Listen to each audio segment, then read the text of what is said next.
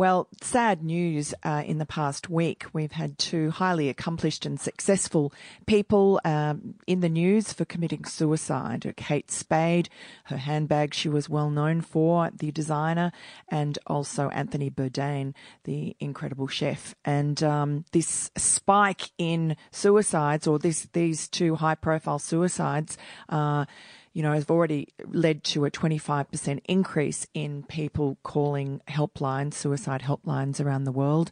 And uh, there are often copycat suicides that do follow high profile suicides, such as after Robin Williams' death when there was a 10% spike. So, look, to talk through it and find out ways of minimizing uh, that copycat effect, we have the wonderful and our regular psychiatrist, Dr. Tanveer Ahmed, in the studio. Thanks for joining us, Tanveer. Pleasure, Miranda.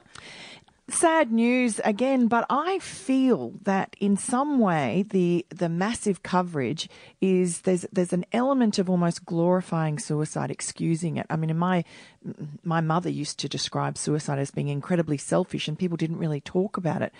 Was that a better way or not? Look, it's a very tough to strike a good balance here. Like we've moved from lots of these issues, be it addiction and suicide falls into that too, where it's gone from a kind of moral issue to a sort of blameless medical issue where people are painted as blameless victims.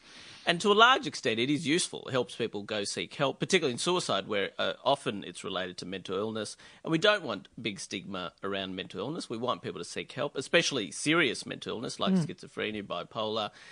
But on the other hand, like say 100, 200 years ago, yeah, suicide had a different meaning. It, it might have had a moral dimension, might have been this political act, you know, the, uh, goodbye, cruel world, this kind of thing. We used to see Buddhist monks setting themselves actually, on, was fire. Rage, was, yeah. Often, whereas now it's seen as this kind of really disconnected individual act, particularly in Western societies. And I do think the complete destruction of shame – or uh, kind of stigma around it to some extent. I don't think it's it's hundred percent gone, which is why so many suicides still go unreported. But I do think when you go too far towards that blameless victim mm. narrative, which we've done to some extent, addiction, mm. it doesn't always help, particularly with that act of suicide. And one of the factors that p- potentially prevent suicide are people who are religious. So people who are Muslim, people who are Christian, because there are strong, uh, essentially. Uh, kind of stigma or negative connotations associated with outright, or in many respects, outright bans on it according to their religion, that actually does prevent people from doing it. So part of me wonders if we've gone too far down the destigmatizing suicide, mm. and there has to be some element of shame or almost a notion that it's a kind of a self homicide. Mm. Like, I wonder if we need a shift in the language we have around suicides because it causes so much devastation. And obviously, at the same, you know, I've got patients who've committed suicide, and you don't want to kind of belittle them in any way. So finding that right balance, mm. I think, is really challenging. But are they entirely blameless? Or do they entirely lack, lack responsibility? And there are broader movements. It, it's sort of when you when you have um, uh, when you look at political philosophers who who've touched on this, it's almost this uh, example of where liberty has gone too far. So we move to this idea of individual liberty, and euthanasia is another good example. So mm. the more the euthanasia debate, and regardless of what you believe around that, uh, when it is legalized, it does add another dimension where it adds that life is suicide cheapened. an element of rationality to it. Yeah. That it's okay that if it's if it's your individual right to take your life in your hands and and end it, that it's acceptable. So we have gone d- uh, down quite far down this path. And well, Kate Spade had a 13 year old daughter, and you know, suicide has effects way down the generations. Uh, what kind of an effect would that have on, well, on I, I, must say, when I saw that, I was, I wouldn't say I, was um, 100% surprised, but generally, people with children, that's usually a protective factor. Mm. Like you're far less likely to commit suicide. Mm. Um, but uh, what I, to be honest, both these suicides, what troubled me about them is they seemed quite impulsive. Mm. And that's actually an area that you can often prevent. So often the areas we can actually prevent. Suicide still this goes to the heart of the modern condition. It's not entirely medical. We try and paint it as medical, but really it's still go, it's those metaphysical, spiritual elements that aren't always medical. You can treat some mental how, illness. How do you prevent it? That's it. I mean, the key ways we know we can reduce it one is treat mental illness, because Mm-hmm. certainly a large proportion of suicide is associated with mental illness.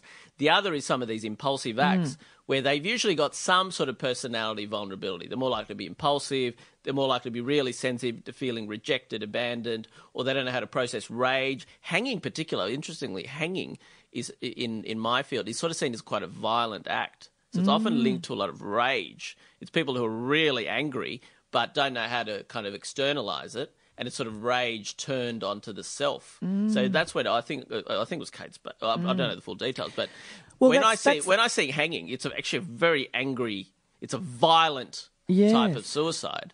But then say Anthony Bourdain and. Um, when it's impulsive, associated with drugs and alcohol, they're actually the ones that are very preventable. So when you see it in hospital where people have done it impulsively, one of the questions we often ask around suicide is, did you plan it for more than two hours? Hmm. Right? And as soon as they have, it's actually of higher risk. Hmm. But a lot of people who wake up after attempt, nine out of ten of them will greatly regret it. Hmm. And many of them, some of them will never make that sort of attempt again. And uh, look, I'm interested in your opinion on this. About 10 years ago, uh, or even longer ago, uh, there was a very strict code of conduct that was imposed or, you know, accepted by the media, which in terms of reporting suicide. And one of the aspects of it, well, you know, was not to mention the type, you know, how the suicide, the method of method, suicide, yeah. and also just to really minimise the reporting of it and so on. In recent years, we've now we you know, the me- all of the media is putting suicides on page one, especially youth suicide.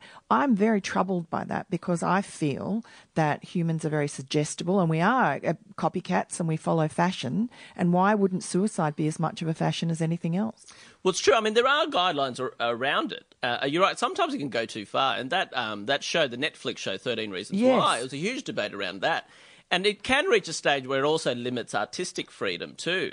So, to be honest, I'm I'm a little ambivalent about it because I feel like with a lot of these studies, they're able to measure the harm, but they actually can't measure the benefits.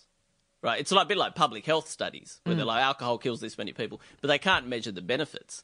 So it's actually not that. You mean as in the benefits of how many people didn't commit suicide? Well, exactly. So Right. you know all this discussion that Yeah. it generates, people seeking help. That's actually not never measured Hmm. in these types of studies. I do think uh, you do need to have you know certain guidelines where you can still tell a beautiful story, or you know, well, a, a, like a moving story around suicide without sort of graphically depicting the Yes. methods or, or giving it a glory. And the reality is, a lot of celebrities over these have committed suicide. I think that does add a bit of potentially, you know, like it or not, it does kind of give a glamour to it that if you're this you know, brilliant artist, it kind of goes with the with the trade, so to speak. To be honest, but I'm ambivalent about it. I think we need a firmer debate on it because these guidelines are there, and while it's argued there's evidence for it, I would say it's often entirely the harm is measured, but they actually don't have very good measures of the benefit. For example, I mean, 13 Reasons I think is a good example where I suspect that generated a host of kind of uh, lounge room conversations, Which with might be good. with parents and teenagers. Ah. And that's not easy to measure. Mm. Whereas often you can measure, okay, there were this many attempted suicides, etc. Mm. And that, no question, happens. So I find it a really tough balance. But I do certainly agree with you, it shouldn't be glorified, the Mm. method shouldn't be. But I still think it's really important to report it Mm. and give it some uh, descriptive elements. But when it's really bland, it has no impact. When it's really bland, people sort of read, and it, it's a, it doesn't, um, it doesn't sort of, um, it doesn't ha- penetrate if it's really bland story. So this is the tough balance. And I think, as you say, as we started, uh, there should really be uh, some sort. You know, people should not be given a complete free pass. I, I think it was terribly selfish, you know, of uh, Kate Spade. I'm sorry, but to, to Well, go I, and think, leave I, I feel like we need to word it almost behind. differently. Where yes, we want people to seek help. We don't want stigma around mental illness, but I feel like we need to paint suicide a little bit differently. Yeah, as Mm. I said, something like a self homicide. There needs to be some element of stigma and some element of responsibility Yeah, for people right. who actually kill themselves. Yeah. So look, Lifeline, if anyone is feeling bad, is one three double one one four for that call, and um, and seek help. That's the the ultimate answer, isn't it? Absolutely. Thank you so much, Tanveer. That was Dr. Tanveer Ahmed joining us.